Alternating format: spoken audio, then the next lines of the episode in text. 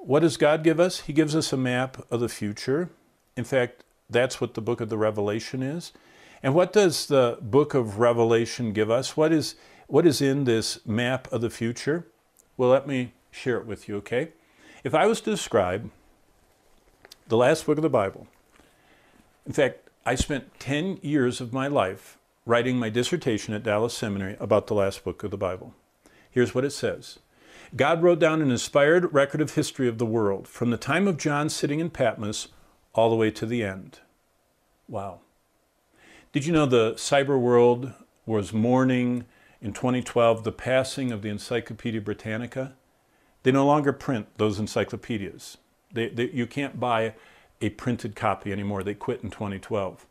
Do you know what their masthead was? They're still online. Facts matter. Guess what? Facts matter to God. And God has left us a map of the future.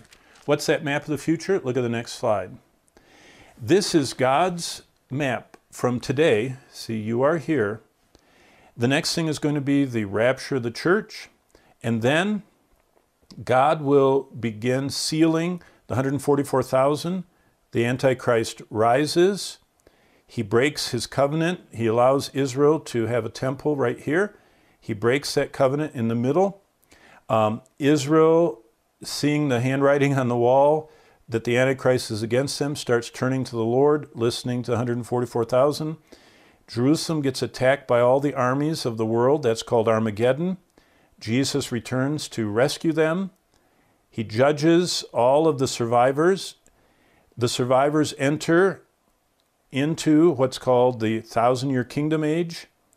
And then it ends with a rebellion where all of the um, unbelievers unite with Satan, and the Lord burns up the universe, has the great white throne judgment, creates a new universe, and here's heaven.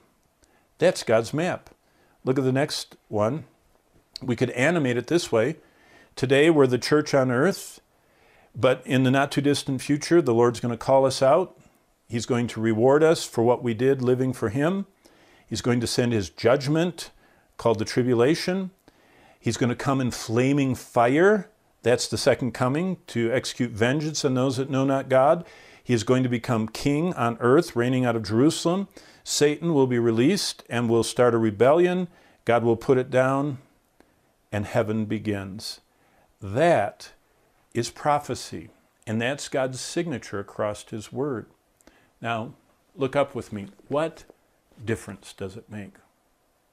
All the difference in the world.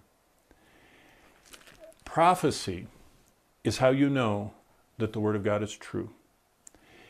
God says it's my unique signature. It's actually an executable program. I'm watching over it, performing it. But what's the purpose of it? God gave us who know Jesus Christ His Word so that we know how to live on earth because we're looking at the ending. See, we're looking at where we are, what is next for us, what's coming for the world, and where we're headed. This world is not my home. I'm just passing through. My treasures should be laid up where I'm headed.